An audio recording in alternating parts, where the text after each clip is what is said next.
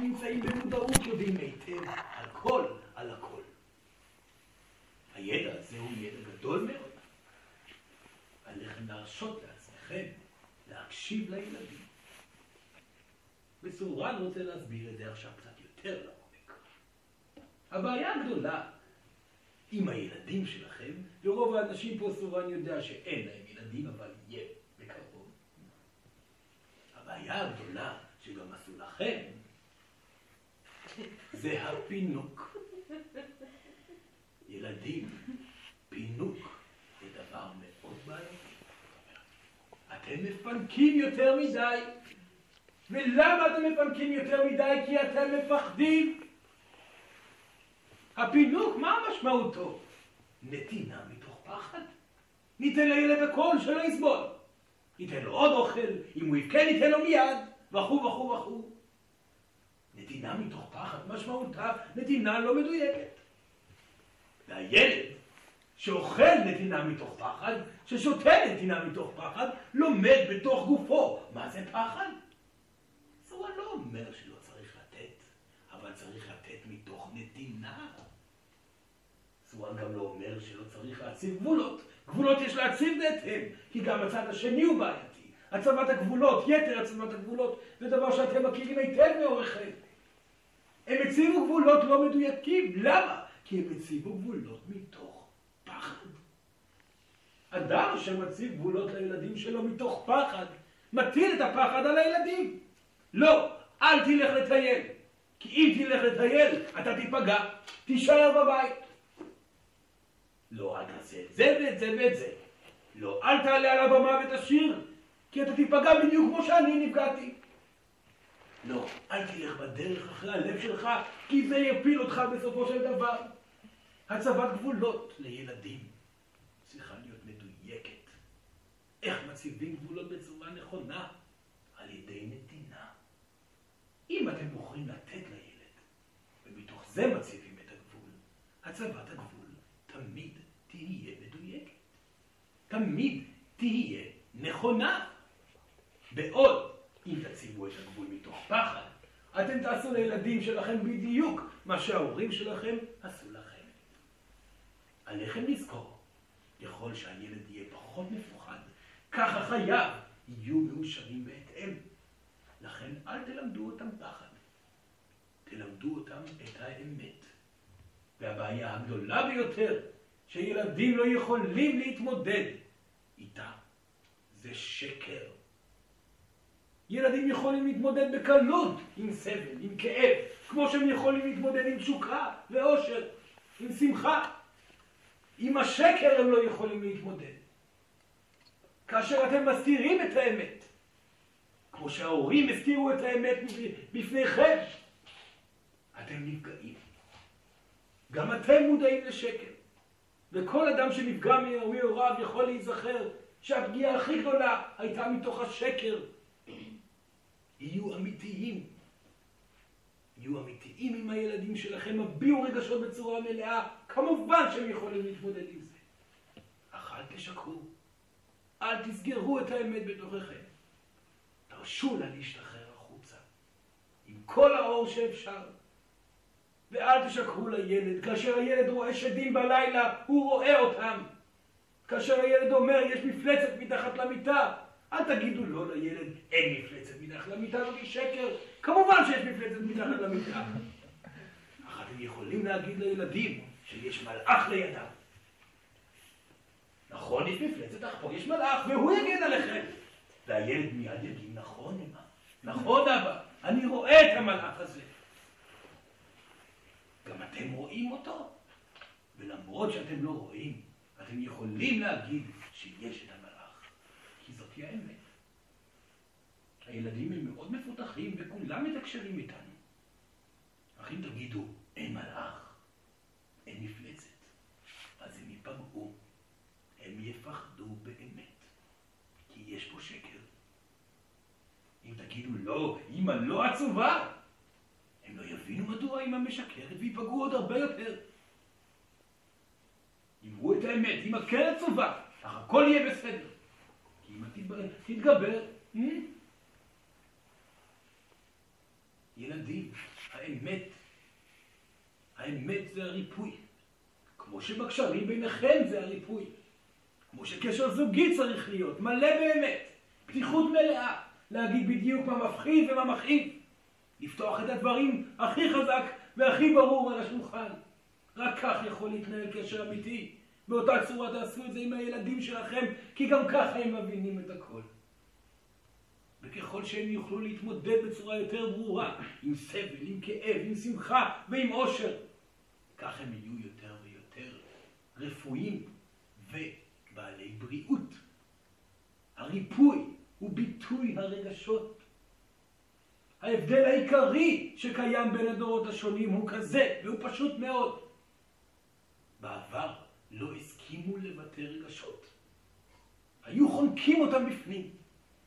וכאשר רגש לא מבוטא, הוא הופך להיות רעל. הגוף האנושי לא מיוצר בשביל להחזיק בתוכו רגש. עליכם לזכור את זה.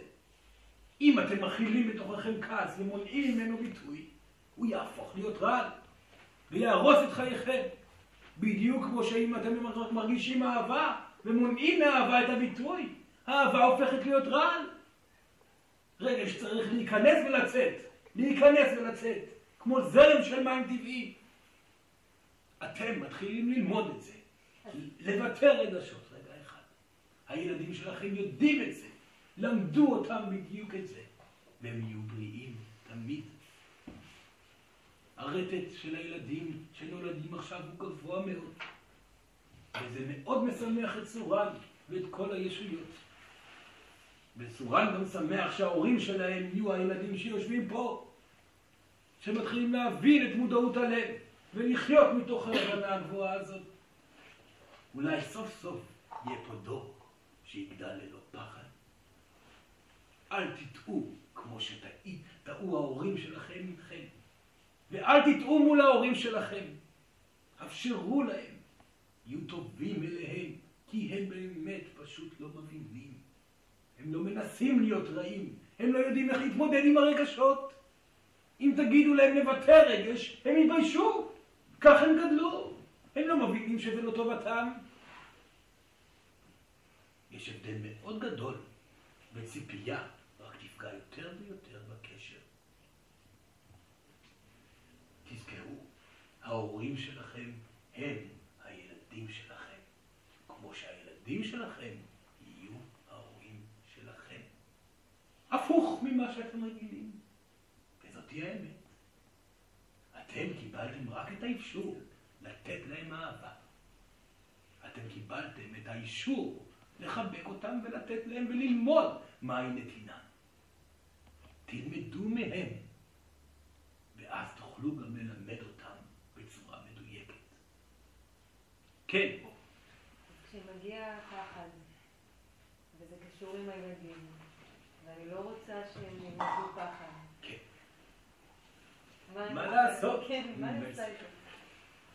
דבר ראשון, לא להימנע מהפחד, אבל לא להטיל אותו על הילדים. אם היא מרגישה סבל בתוכה, או פחד או כעס, לבטא אותו החוצה, לבד, בהכרח, לא מולם, אה? להוציא אותו החוצה ולבוא יותר מאוזנים אל הילד, כי הוא חש אתכם. להשאיר אותו רגע, ללכת להתפרק ולחזור? נכון מאוד. אוקיי. על מנת שהוא יחוש את אימו מנוקה. והוא ידע בדיוק מה היא עשתה, הוא אפילו יחייך ויצעק.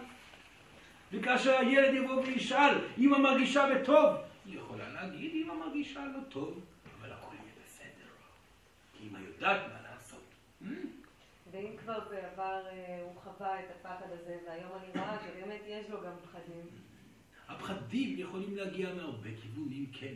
וכמובן שיהיה מינון מסוים של פחדים.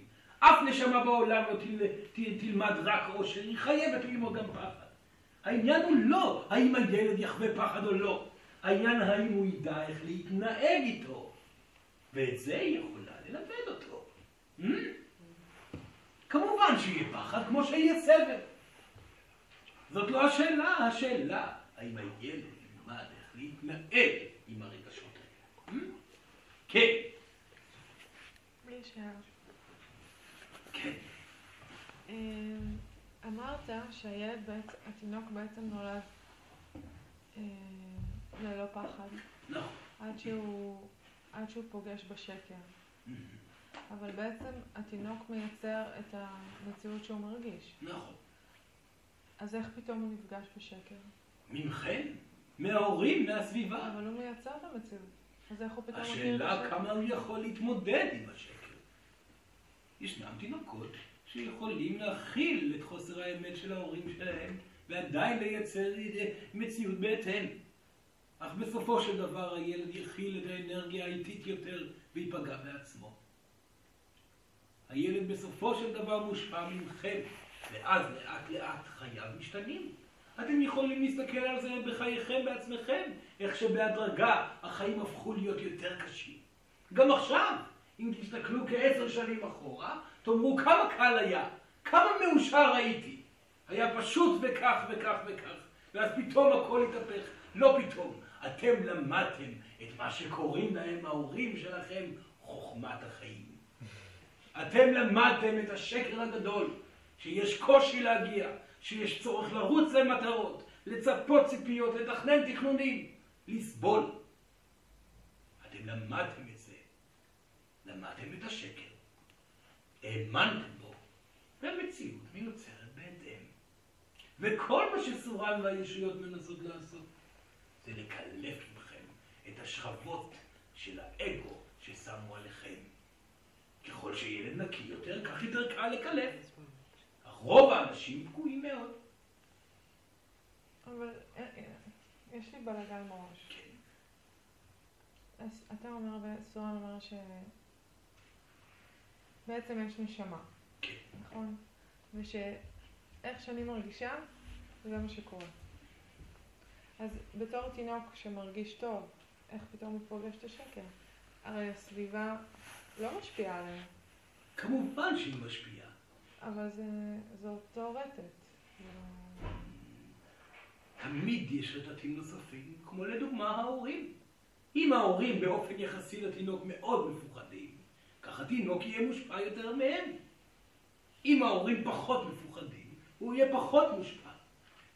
סורן רואה הבדל מאוד גדול בין ילד שנולד להורים מפוחדים, לחוצים, מפונ- מפנקים או קשים או בעלי עקרונות של פחד וכו' וכו', לבין ילד שנולד להורים יותר מאוזנים עם הפחד שלהם. גם אתם רואים את זה. לכן ישנה השפעה, והיא מגיעה בצורה כרונולוגית עם תהליך הזמן שלכם. Hmm? לאט לאט היא מגיעה, מחלחלת פנימה אל תוך הילד, ככל שיותר טעויות, יותר שקרים פועלים מול עיניו, יותר פגיעות ויותר חוסר דיוק, ככה הילד בולע לאט לאט את חוסר האמת. Hmm? כן, עכשיו שאלה, כן. שבעצם סורן מדבר על זה, ש... אה, על הזיכרונות, שבן אדם זוכר, או נשמה בעצם זוכרת מהגלגולים, כן? זאת הייתה הכוונה. עכשיו, כן. כשהוא אומר על הזיכרון, מה זה אומר? מה זה אומר זוכר? כשסורן אמר זיכרון הוא לא התכוון לגלגולים. הגלגולים הם תחנות ביניים, הם קטנים. הוא מדבר דווקא על הידע הגבוה, על מודעות האחד, הידיעה שאלוהים היא בעצם אנחנו, שכולנו דבר אחד, שאנחנו לא פרודים, אלא שייכים כולנו לאותו מקור. הידיעה שאין מה לפחד, כי כאשר תרצו משהו, הוא יגיע. כאשר הוא יהיה מדויק, הוא יגיע. והפחד מונע מהדברים לבוא אליכם. הידיעה שכל מה שתרצו באמת יבוא אליכם. הידיעה שאלוהים מחבקת אתכם גם עכשיו ברגע הזה, וגם אחר כך ותמיד אתם נמצאים בתוך הרכב שלה. הידיעה הפנימית הגבוהה הזאת נמצאת אצל התינוקות כאשר הם נולדים. ישנם גם תינוקות שנולדים חלקית עם הידיעה הזאת. כל נשמה, ובמקרה שלה, הנשמות שנולדות עכשיו, נולדות כבר עם הזיכרון מאוד ברור מול עיניהם. ואתם לוקחים זיכרון ומטילים, ואומרים לא, האמת היא שאם לא אה, עובדים בשביל אוכל, לא יהיה אוכל, וזורקים ידיעה אחת. האמת היא שיש צורך לבקש אהבה, ואין אהבה, זורקים ידיעה נוספת. האמת שאתה בודד, תזכור, אתה בודד אתה צריך להתמודד עם החיים האלו בבדידות, זורקים ידיעה נוספת, ולאט לאט הילד שוכח הכל. כן. אז כשבן אדם אה, בודד ו- ולא זוכר את ה- את החיבור הזה עם האחדות, אז מה הוא צריך לעשות? על מנת להיזכר בחיבור עם האחדות, יש צורך להיות מאושרים. בשביל להיזכר באמת, כל מה שעליכם לעשות זה לח- לחתור לעבר העושר. וכאן מתחילה השאלה הקבועה, איך אפשר לחתור לעבר עושר? והתשובה היא בפעולה יומיומית שגורמת לכם מאושר, ולא פעולה מתוך אגו. להימנע מתוך פעולות שגורמות לכם קושי וכאב, ולפתור אותם בעזרת פעולות מדויקות. לדוגמה, אם יש לכם אינטראקציה עם הורים אשר לא מדויקת לכם כי יש לכם כאב באינטראקציה הזאת, אל תישארו בעמדה שלכם, בעקשנות, בעמידה על עקרונות ובמלחמה. תפתרו אותה בעזרת האמת. דברו את האמת. התקרבו בעזרת האמת. תיתנו בעזרת האמת. ולאט לאט תרגישו יותר טוב. וכך כל בעיה בחייכם שגורמת לכם למועקה ולחוסר אושר. אדם שאין לו זוגיות ורוצה בזוגיות, עליו לחתור לעבר זוגיות, לא לשבת ולהגיד לעצמו אני מאושר ללא זוגיות. אדם שאין לו כסף ומרגיש רע בלי כסף, עליו לפעול ולחתור לעבר כסף. אם זה יפתור לו את בעיית העושר והסבל, עליו לחתור לעבר. כי פעולות אקטיביות הם אלה שיגרמו לכם לאושר. וככל שאדם יותר מאושר, כך הידע הבסיסי והאמיתי של האחד נמצא יותר ויותר בתוך חייו. ולא דווקא פעולה לעבר מידע, או דווקא חתירה לעבר הגובה בצורה עסקית או כזאת או אחרת. לא, דיוק יומיומי שגורם לכם לאושר, יביא לכם את תחושת האחד. ככל שאתם יותר מאושרים, אתם יותר קרובים אל אלוהים. זה הכל. אושר. אך זה תלוי בכם. כל אחד יכול להיות מאושר אם הוא ייקח אחריות על מילותיו, על מעשיו ואפילו מחשבותיו. ככל שיהיה יותר מדויק ביומיום ויפעל מתוך מה שקוראים לו לאושר ולא מתוך האגו, כך יהיה יותר קרוב לאלוהים בעצמם. כן, יש לי שאלה. כן. אה, האם אה, השינוי האנרגטי שבפרק 2012 ישפיע על הרטט הכללי? כמובן שכן. השינוי האנרגטי שאתם מתכוננים אליו, שהולך להגיע ב-2012, בתאריך ה-21, נכון? ל-12, נכון? 2012. התאריך הזה שאתם קבעתם אותו, אף אחד אחר לא קבע אותו. אתם החלטתם אותו כי הוא תאריך מאוד יפה. אתם אוהבים את ה-21, 12, 12. בסדר. אז קבעתם והחלטתם על התאריך הזה, ואנחנו, איך אתם משתמשים במילה, זורמים איתכם. זו מילה שסורן מאוד אוהב, ולמד אותה, נהנה לשמוע אותה. אז אנחנו איתכם זורמים בתהליך הזה, התהליך הזה שקורה, שבעצם קורה לא רק בעולם הזה, אלא ביקום כולו. הוא תהליך של שינוי רטט לעבר רטט המודעות, לעבר הנשיות. הכוונה שעד עכשיו העולם נשלט על ידי אנרגיה גברית, רטט נמוך יותר. התהליך היה בצורה, אה, אה, אפשר לקרוא לזה כמו גבעה. התחיל מרטט מסוים, הגביר את הרטט לעבר קושי, זאת אומרת תקופת האנרגיה הגברית, עלתה למעלה, הגיעה לשיאה בתחום מסוים, בשלב מסוים שהיה במאה הקודמת שלכם, שבו הרטט הגברי הגיע לשיאו, זאת אומרת הסבל נכווה בצורה הקשה ביותר שהייתה אי פעם בזיכרון האנושי והזיכרון האלוהי, ואז לאחר מכן יש תקופת שינוי, זאת אומרת חזרה לעבר האנרגיה הקודמת, האנרגיה של אלוהים האישה. אלוהים הגבר של התקופה, עכשיו אלוהים האישה תופסת את מקומה, כמובן שזה רק הגדרות שמבטאים אנרגיה. אלוהים הוא לא גבר ולא אישה, אלוהים הוא הכל. וכאשר הרטט גובע מתוך השינוי המוחלט שהולך לקרות עכשיו, הרטט הולך להשתנות לחלוטין. וכשסורן אומר את זה, הוא מדבר על כל תא ביקום, בגופכם, בעצמים של העצים, בבניינים, במכוניות שלכם, בחברים ובהורים. כל תא ביקום הופך להיות שונה.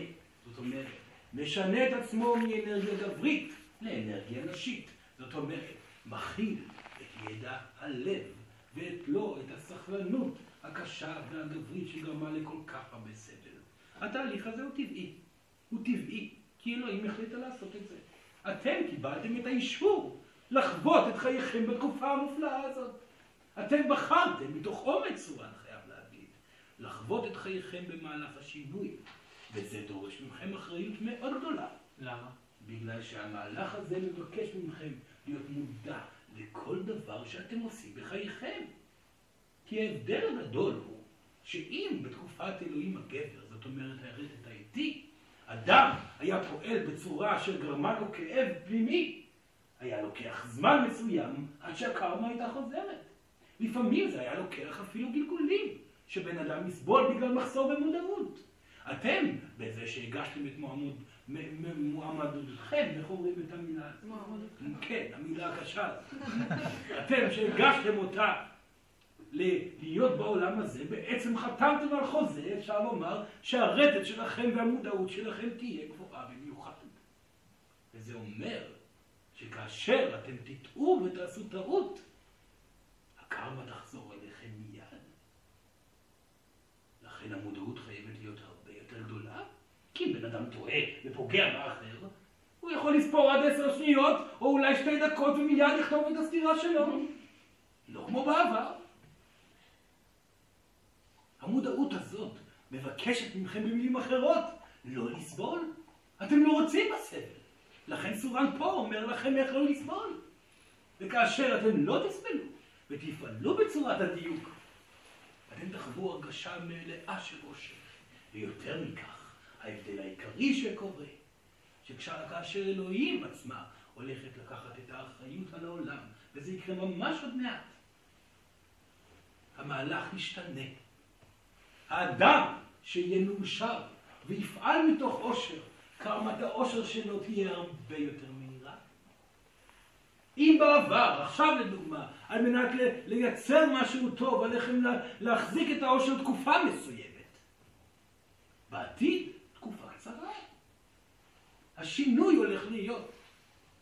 אם בעבר הרע היה קורה מהר, העושר הולך לקרות מהר. לכן האנשים אשר המידע הפשוט הזה הולך להיות בידיהם, יחוו את הגן עדן. גן עדן עלי אדמות. העולם הזה הולך להכיל רק נשמות שמוכנות לחיות בגן עדן. הנשמות שלא יהיו מוכנות לכך וירצו להמשיך לסבול, פשוט ימשיכו את הגלגולים שלהם במקום אחר. העולם הזה הופך להיות מצע של עושר טהור, בגלל שאלוהים רוצה בכך. ואתם ילדים, חלק מהתהליך הזה. והשינוי, הסיום של השינוי הזה זה ביום אחד, כאילו אני רואה זה תהליך, זה קורה, אבל... כן. השינוי יהיה לא רק ביום אחד, וגם לא בשנייה אחת, וגם לא בשבריר שנייה. הוא יהיה כל כך מהיר, שאתם לא תשימו לב אליו בכלל. הוא יהיה ברגע אחד. ברגע אחד הכל יתהפך, ורק המודעים ביותר מביניכם ירגישו את גל האנרגיה. אך המודעים ביותר מביניכם לא ינסו להרגיש את גל האנרגיה, כי לא יהיה להם אגו יותר. לכן האדם אשר בעזרת האגו שלו ירצה לחוש את השינוי באותו תאריך מיוחד, לא ירגיש כלום. והאדם אשר יגיד נכון, הולך להיות שינוי, אני מרפה מהניסיון. ירגיש את השינוי. כי רק אדם בלי אגו הוא אדם מדויק. השינוי יקרה ברגע אחד. ולא יהיה. התהליך עצמו של הבנת המידע הזה הולך לקחת אלפי שנים. בגלגול הזה רק מעטים יחוו את מה שסורן מדבר עליו. וגם את זה אתם תלמדו באותה צורה. על ידי התעקשות יומיומית בדיוק. אבל הדברים יהיו יותר קלים בכל רגע. Hmm? כן, רגע אחד אור רצה לשאול שאלה. הי- הייתה פשוט אה, אה, מישהי ב... אוקיי, שמועה, נגיד, שכאילו זה יהיה שלושה ימים של חושך, ואחרי זה. זה מעניין, חושך בלי אור. כל העולם חושך, שלושה ימים, מסתדרים עם זה איכשהו, ואז השינוי. ואיפה השמש תלך לטייל איפשהו? זה אפשרי, סורן לא אומר שלא אפשרי הדברים היפים האלה. אבל אה, אה, גם סורן שמע שמועות אחרות על כך שהתהליך הולך להיות עם מוות המוני של מיליארדי אנשים. סורן שמע שמועות שהשמש הולכת לשלוח לשון של אש שתכלה את העולם. סורן שמע אפילו שמועות מעניינות על גל גדול שישטוף את העולם כולו. יש הרבה דברים. השאלה מה אתם בוחרים. זו החלטה שלכם. אם תרצו בדבר רע, ותחזיקו את זה מתוך פחד יותר מדי, יהיה רע. אם תרצו בדבר טוב ובשלווה ובהרפאיה, השינוי יהיה כמעט ללא תחושה. אם תרצו קסם, יהיה קסם. כל דבר שתרצו הולך להיות. סורן מקווה שלא יותר מדי רוצים לסבול. תרצו בתור כלל האנושות, כן, סורן מדבר על כלל האנושות. זה לפי הרוב, הרוב קובע. לא, זה לא רק אנרגיית הרוב. יש הרבה באנרגיית הרוב, אך זאת עוד צורת הסתכלות אנושית מצחיקה שכזאת. האמת היא שאנרגיית האלוהים היא זאת שתחליט בעצמה. אך היא קשובה מאוד לכם. כל אדם הוא עצמאי. כל אדם מייצר את היקום שסביבו בעצמו. לכן, ככל שיהיה יותר אנשים מודעים, כך יותר היקום ישתנה מתוך מודעות. והאמת שלא צריך הרבה אנשים מודעים בשביל שכל העולם יעבור את התהליך הזה בצורה הטובה ביותר. כל ההכנות הנדרשות כבר הגיעו. אתם צריכים להבין, אתם מקיימים את היקום בעזרת התחושות שלכם. בעזרת חוש הראייה אתם רואים את העולם. בעזרת חוש השמיעה אתם שומעים מישוש, ריח וכו', ככה העולם קיים. אם התחושות האלה לא היו, שום דבר לא היה קיים. גם לא האנשים שסביבכם. אתם מייצרים את העולם בלבד. כמו שאחרים מייצרים אתכם. לכן, כאשר אתם תסתכלו על העולם בעיניים מאושרות, כך אתם תייצרו את העולם בהתאם. וככל שיהיו יותר אנשים שייצרו את העולם מתוך עיניים מאושרות, כך העולם יהיה יותר מאושר, והשינוי יהיה בהתאם. היכולת התקשורתית שאתם פיתחתם, הטכנולוגיה שהתפתחה בשנים האלו, לא סתם לא הלכה לכיוונים אה, מעניינים כמו אה, מכוניות שעפות באוויר, mm, וכמו, אה, יש כל מיני דברים, אה, אה, חלליות שעפות ב, ביקום. הם הלכו, רגע, איך צורה נביא, הם הלכו, הכיוון הטכנולוגי שלכם הגיע דווקא לתקשורת. זאת אומרת, המחשב שלכם, הטלוויזיה שלכם. למה זה קרה? כי העולם. אתם יכולים לראות את קצה העולם על ידי, בעזרת מסך המחשב שלכם. וכך בעזרת העיניים המאושרות שלכם, אתם יכולים לשנות את צידו השני של העולם. כל התקשורת הזאת שאתם פיתחתם, היא הכלי של אלוהים לשינוי העולם. לא סתם בחרתם ללכת בכיוון הזה, זה כלי של אנשים מאושרים לשנות את העולם. כן, מה יהיה עם כל המקומות הרבועים אגו? כבר עכשיו אתם רואים מה קורה. האם אתם לא רואים את האסונות שקורים בעולם בכל רגע? למה ומדוע האסון הנוראי של רעידת האדמה קרה דווקא במקום הכי קשה בעולם? זה בגלל שאנשים שם נמצאים במודעות אגו. אם זה גניבה, אם זה רצח, אם זה אונס. נכון, סורן לא מאשים אותם. אך אין ספק שהרגע שהם נמצאים בו יצר את המקרה הזה. ככל שמקום נמצא עם פחות מודעות, כך הוא יחווה מכה יותר גדולה. לכן, עלינו, על הישויות, וגם על האנשים שלוקחים על עצמם את התפקיד, כמו רבים מהאנשים פה. לבשר את בשורת העושר כמה שיותר. אבל סורן לא מודאג. ידע העושר, המודעות הגבוהה הזאת, הולכת לתפוס את המקום הרבה יותר מהר ממה שאתם חושבים. התהליך הזה של השינוי שקורה בעולם הולך לקרות תוך שנתיים. אם אתם לא מאמינים בכך, אתם תתפלאו. העולם מוכן לידע הזה, ואתם לא היחידים. כמות האנשים שמבינים את הידע הזה ברגע הזה היא עצומה. צורה מאוד אופטימית. התהליך הולך להיות מאוד מהיר. כבר התחיל לפני כמה שנים ועכשיו הוא יגיע לשיאו. ב-2012 זה רק מעבר. לאחר מכן התהליך ימשיך וימשיך וימשיך. מול התנגדויות של אגו יגיע פתרון, האור של העושר. הדיוק, הרגש ינצח, ולא בגלל שיהיה מאבק, לא. הוא ינצח כי אלוהים רוצה להיות מאושרת. נמאס לה מהסבל. היא רוצה לחוש עושר, ואתם חלק מהתהליך הזה. כל מה שעליכם לעשות זה להיות מאושרים, והעולם משתנה. רגליים.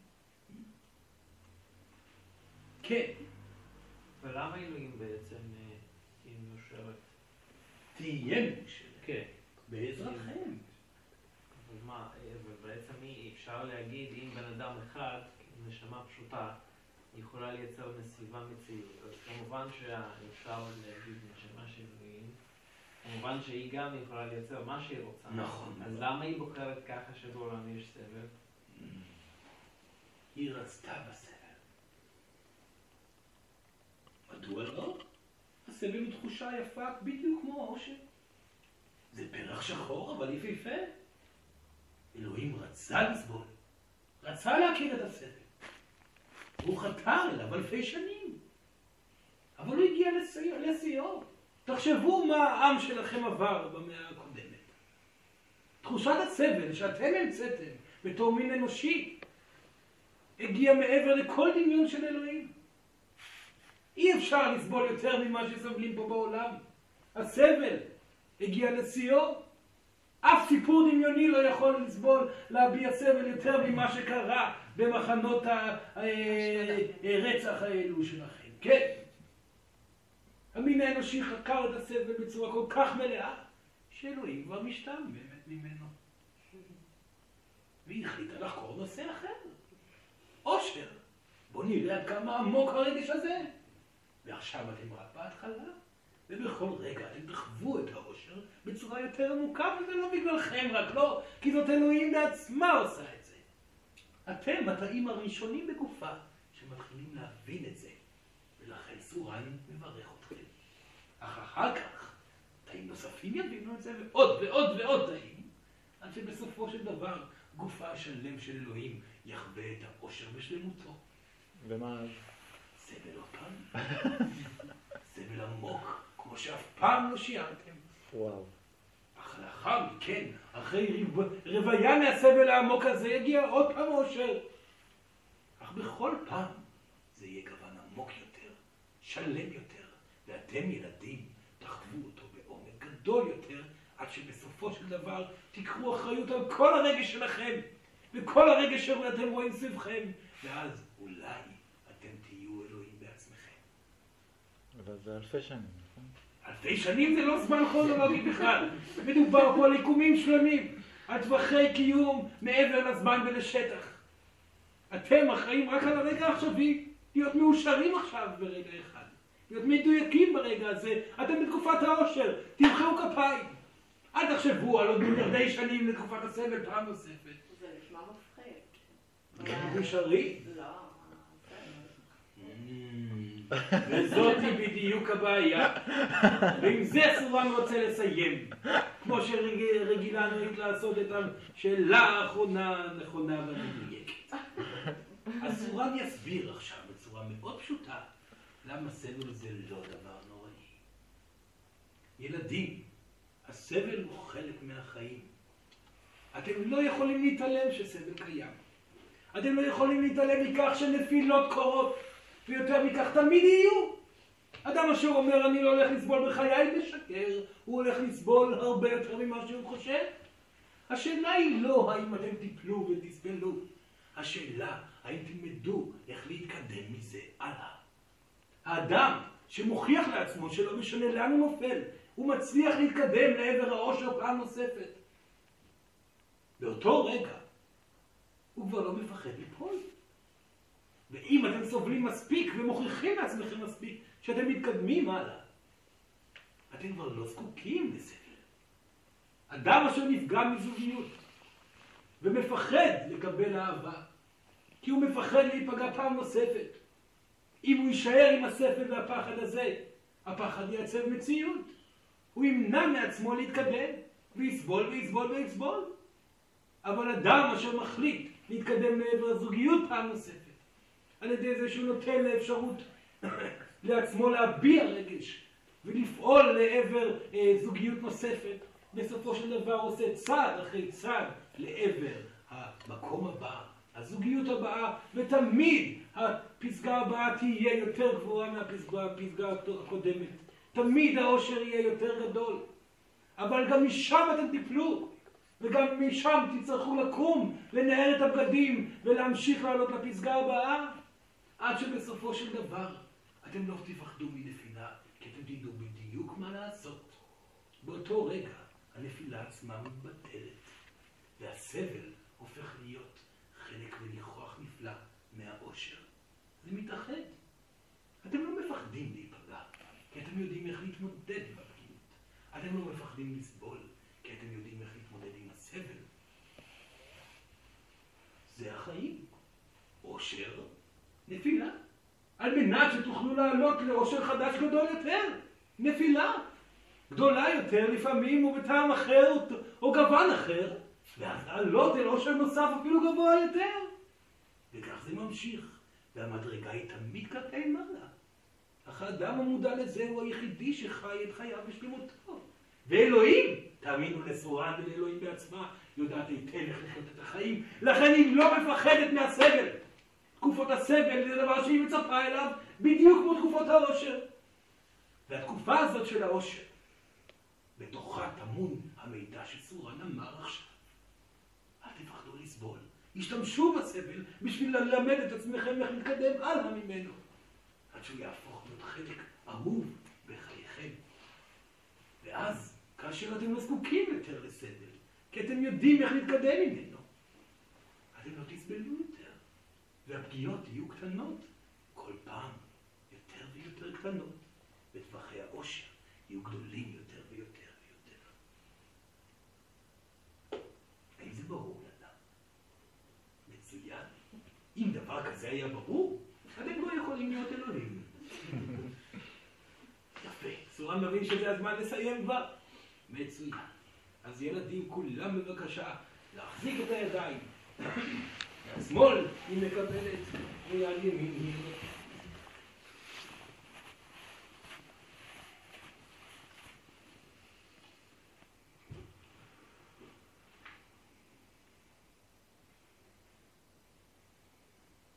שלוש שאיפות עמוקות. שאיפה ראשונה. נשיפה. שאיפה שנייה. נשיפה. שאיפה שלישית. נשיפה.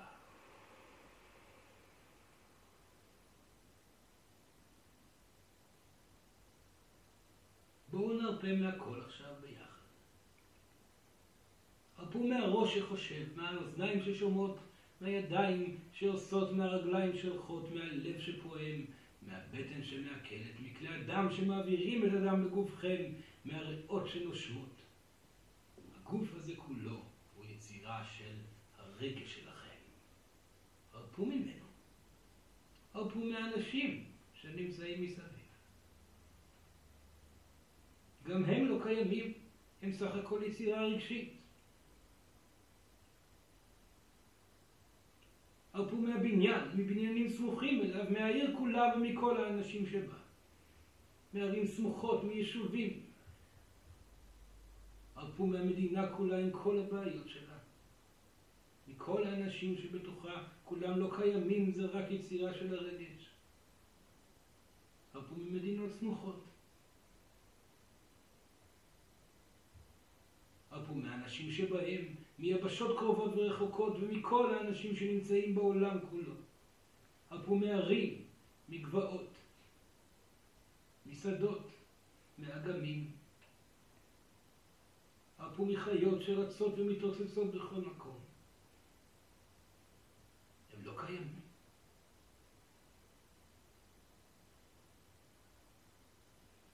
הרפו מהים הגדול והדגים ששוחים בו. הרפו מהשמיים הכחולים, מהעננים, מהציפורים. הרפו מהעולם כולו, הוא לא קיים. הרפו מישויות, מסורן, מכל הדברים שהוא אמר.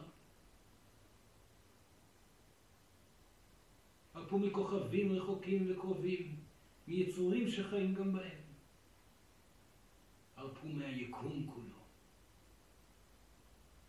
הרפו מאלוהים בעצמם.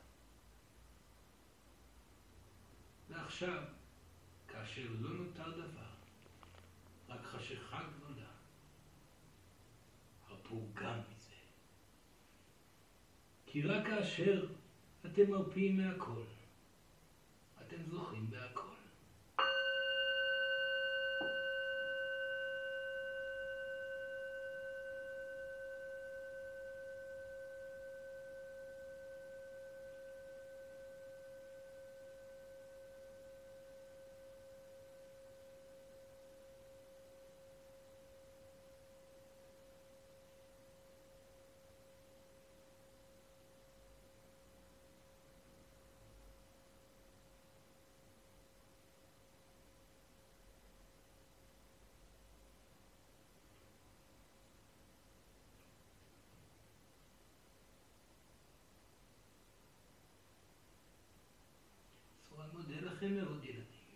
אחרת לך בדרך, ויהיה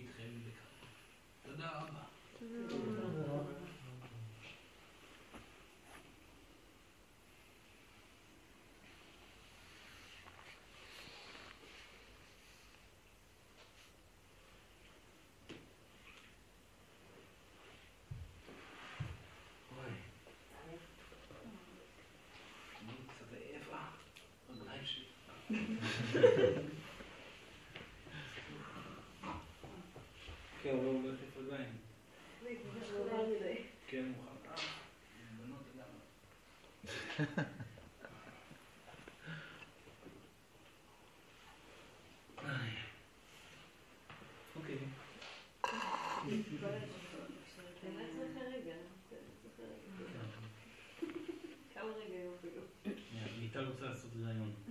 היא שואלת שאלות בשביל מצלמה. לא מבין. רציתי לשאול אותך, אני יכולה לשאול אותך, אתה מתקשר איתם, אז אה, הן אומרות את הדברים האלה, או משהו- לא, במילים אחרות. כל אחד בתרבות שלו, לא... כן, אינדיאני לא יגיד דבר. אה, כל אחד בצורה... יש כאלו יותר אדמתיים, סורן הוא כזה פילוסוף, הוא נותן לכם מידע על המון דברים, כאילו, יש ישויות שהן שמאוד תכלס, כאילו, אה, מדברות על עבודה, מדברות על, על יצירה, מדברות על איך להתנהג, אה, דברים מאוד תכלסים. ויש ישויות הרבה יותר פילוסופיות, כאילו יש ישויות ב- במה שנקרא... אה, שנמצאות בדרגה, הדרגה הכי גבוהה, כאילו, שהן מגדירות את עצמן כבר ברטט אלוהי. אבל תכלס, אה, כאילו, ישות, ישות, גם אנחנו, אנחנו בנויים בצורה משולשת כזאת, שהרטט ה... ש... שאנחנו אנחנו הקצה, אנחנו באדמה, וכל פעם זה מתרחב, מתרחב, מתרחב, זאת אומרת שמהרבה בחינות, סורן הוא, הוא אישות שלי בגלל שאני כאילו, כאילו נמצא בתוך שלי שקובע, בשלב ביניים לבין השלישי והרביעי. זאת אומרת שגם אני וגם הוא וגם כל הישויות שקיימות, כי אנחנו מתרחבים ואנחנו מכילים יותר ויותר מידע וישויות. דרך אגב, פעם הם הראו לי את זה, איך זה נראה, אבל בעצם הקיום שלנו נראה כמו שמש הפוכה. כאילו יש כדור באמצע, וממנו יוצאים חודים, שזה אנחנו, ומתרחבים. ואז אנחנו, אנחנו בעצם מתאחדים אחד עם השני. לכן יש הרבה מאוד ישויות שהן בעצם חופפות. זאת אומרת, סורן הוא ישות אה, שמלווה הרבה אנשים, בגלל שהאנרגיה שלו חופפת עם עוד משולשים, כאילו שקי... אתה, אתה מבין את זה כאילו... ובעצם כל ישות היא מתרחבת יותר ויותר עד שמגיעה למימד הרביעי. שהמימד הרביעי זה בעצם ישויות שמדברות מאוד גבוה. אהבה... אה, צורה, לא, לא סתם, זה פשוט פחות רלוונטי. אני, אני, אני מכיר את הישויות האלה, אני לא כל כך במגע איתן, כי הם אף פעם לא עזרו לי. אני, הרבה פעמים זה מאוד נעים להרגיש אותן. לפעמים הם באו וחיבקו ובהרגשה מעולה, אבל הם לא היו פרקטיים. סורן הוא מאוד, כאילו, יחסית, כאילו שופטת נמוך יותר, כי הוא האיט את עצמו על מנת שהוא יוכל להיות פרקטי לחיי יום-יום. ויש כאלה ישויות שהן יותר אה, איטיות מסורן, והם מדברים על דברים הרבה יותר, יש לי ישויות אה, שאני מדבר איתן על פוליטיקה. כאילו, נושאים פוליטיים, ממש, כאילו, חבר'ה שאני ממש מדבר איתם על פוליטיקה, או על... או על אה, ומה אומרים לך?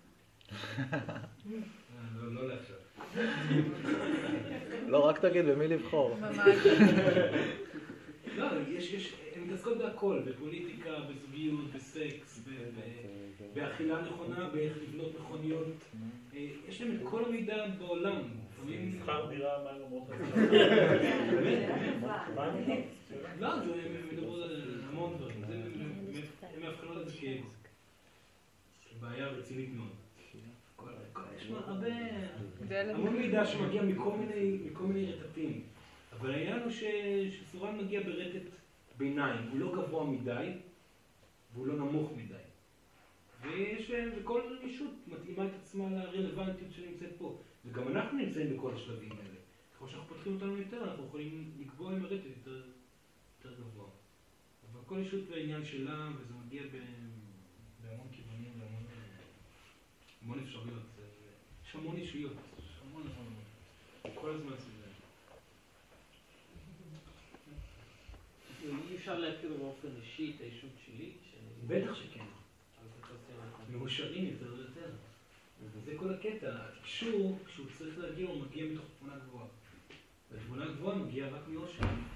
היא יכולה להגיע בלי אושר. ישנם מתקשרים שהם סובלים כל, החיים שלהם וזה, אבל הם גם מתקשרים לא מדויקים הרבה פעמים. הם משקרים, משתמשים באגו, הם פועלים לא לטובת האדם שמולם. אה, ורובנו לא, לא נקבל את התקשור הזה בצורה כזאת. רובנו צריכים להתפתח לעבר אושר בשביל לקבל את התקשור, כי אנחנו חותרים לעבר אושר. בשביל לקבל תבונת תקשור, צריך להיות פשוט יותר מדויקים, ומהר מאוד ה- האינטראקציה האינטואטיבית מתחילה להיות בתוך החיים שלכם. המילה מדויקים, כאילו, אתה יכול לדייק? מדויק לדבר שלכם, נורא פשוט. זאת אומרת, אל תבחר בשטות, תבחר בדבר הנכון. אל תכעס על, על מישהו אם, אם זה לא עושה לך טוב. לפעמים לכעוס עוזר מאוד. זה להיות נכון להרגע, זאת אומרת, לבחור בפעולה שגורמת לכם עכשיו להיות מאושרים. לבחור בעשייה הנכונה לעכשיו. לא לעשות שטויות, אנחנו עושים כל הזמן שטויות. אנחנו עומדים על איזה עמדה מטופשת, אנחנו סובלים בעצמנו וזה משפיע על המציאות. לבחור בכל שנייה, בכל רגע, מה נכון לי עכשיו לעשות. ממש, זה, זה, זה כאילו אומרים, וואי, זה מלא אחריות, אז מה, מה, זה רוצים לסבול כל החיים. וזה, מתחיל נורא, נורא קל בשלב מסוים. אני, הניסיון שלי בהתחלה היה לי מאוד קשה, כאילו, כשביקשו ממני לעשות את זה בהתחלה, הייתי אגואיסט עצום לפני שהתחלתי את הדרך הזאת. הייתי, הכי, כל מה שעניין אותי זה, האמת זה להיות מפורסם, מוזיקאי מפורסם וזה נוחות, באמת. הייתי, הייתי ממש ככה. מה הצלחת יותר? תלוי. לא הצלחתי בכלום, בתכלס הכל התפרק לי, כי הייתי ככה, הייתי לא מדויק. פעלתי מתוך מה שגרם לי לכאב. עד שכל כך כאב לי, והטלתי את הכאב הזה על כל הסביבה שלי. ובשלב מסוים אמרתי, יאללה, אני לא יכול עם זה, והם הסבירו לי מה לעשות. אז החלטתי שאני מתחיל לפעול אה, פשוט מתוך דיוק, וזה לאט לאט, זה- התחיל עם מעשים. מנעתי מעצמי מעשים שפגעו בי. מנעתי בעצמי לפעול מתוך קושי. לדוגמה, הייתי נורא, הייתי נורא לאח הקטן שלי. תלתי בו כל החיים שלי. כל החיים שלו. והפסקתי את זה ביום אחד, אמרתי, זהו, נגמר, אני לא לא עושה את זה, זה מכאיב לי. ל- לאנשים, התחלתי לעשות את הצעדים האלה שגרמו לי בפעולה. אחר כך המילה השתנתה. התחלתי לדבר בצורה מדויקת, לא ביקרתי אנשים. הפסקתי לפעול בצורה, זה דברים שעשו לי טוב. ואז אה, המחשבה הגיעה. כל זה בשנתיים? בשנתיים, כן. אבל שנתיים הן מאוד אינטנסיביות. והכל בבת אחת נפתח. הפסקתי, בעצם כשהפסקתי להתעסק בפעולות האלו, הדברים התחילו לקרות לי. התחילו לזרום לי לתוך החיים דברים, ובבת אחת הכל נפתח. ו... והישויות חגגו, כאילו, כי, כי היה להם מי לדבר, כאילו. כי עד עכשיו התעלמתי מהם, בכוח. כי הם תמיד ביקשו ממני להתעלה, להתעלות מעל האגו שלי, ולא הסכמתי לעשות את זה. עד בשלב מסוים עשיתי הפוך, כאילו, לקחתי את זה כל כך באחריות, ש- שעשיתי ממש הפוך ממה שהאגו שלי אמר. לדוגמה, לפני שהתחלתי לתקשר מעשית, אה, אז התחלתי לחשוב, רגע, אני לא רוצה, אני אפחד לעבוד במקומות כי זה ירגיש לי השפלה. לדוגמה, חשבתי, מה הדבר שהכי ירגיש לי רע, אם אני אעשה? אמרתי, טוב, לנקות מקומות. כי אני לא טוב בניקיון, ואני, ואני ארגיש מושפל וזה. טראח, עזבתי את העבודה, הלכתי לנקות משרדים ארבעה חודשים. וואו. עשיתי הפוך, הפוך, דווקא להיכנס באגו. תקופה מאוד משוגעת, עשיתי את זה, התעקשתי את זה עד הסוף, כאילו, וזה עבד אדיר. כי ברגע שהייתי, התמסרתי לעבודת ניקיון הזאת, בבת אחת נפתח לי התקשור. התנגדת. כן. כן, התמסרתי לזה, עד כדי כך שהייתי מאושר בלנקות את המשרדים. הרגשתי, אמרתי, כל מקום שהרגשתי את האגו שלי שלא רוצה, נכנסתי בזה עד שהייתי מאושר. חבל שהפסקת. אני עדיין עושה את זה, כאילו, עדיין יש לי מקומות שבהם האגו כאילו דברים אחרים עכשיו, זה עכשיו יותר בחירות ב...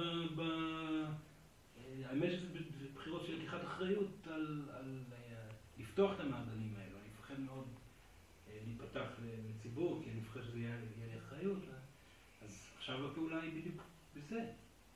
לדוגמה, מצלמה שמצלמת, כאילו, לא הייתי מסכים בחיים שזה יקרה. או הרעיון שעשו לי ב... ב... שעשה... בחיים לא הייתי מסכים שזה יקרה, אבל החלטתי שאני עושה את זה כי... למרות שזה מפחיד הרבה יותר, כי זה משהו מדויק, כי זה פחד מוביל אותי, מונע ממני. אני בעצם מרפה מה... מהשליטה שלי על הכל. וזה עובד, זה עובד יופי. זה באמת עובד מדהים. אה, לא, אני מציע לכם לנסות, כאילו, אל תדאגו, אתם יכולים לחזור אחורה. באמת, ככה אתם חוזרים לאגו שלכם. באמת, זה הכי קל בעולם.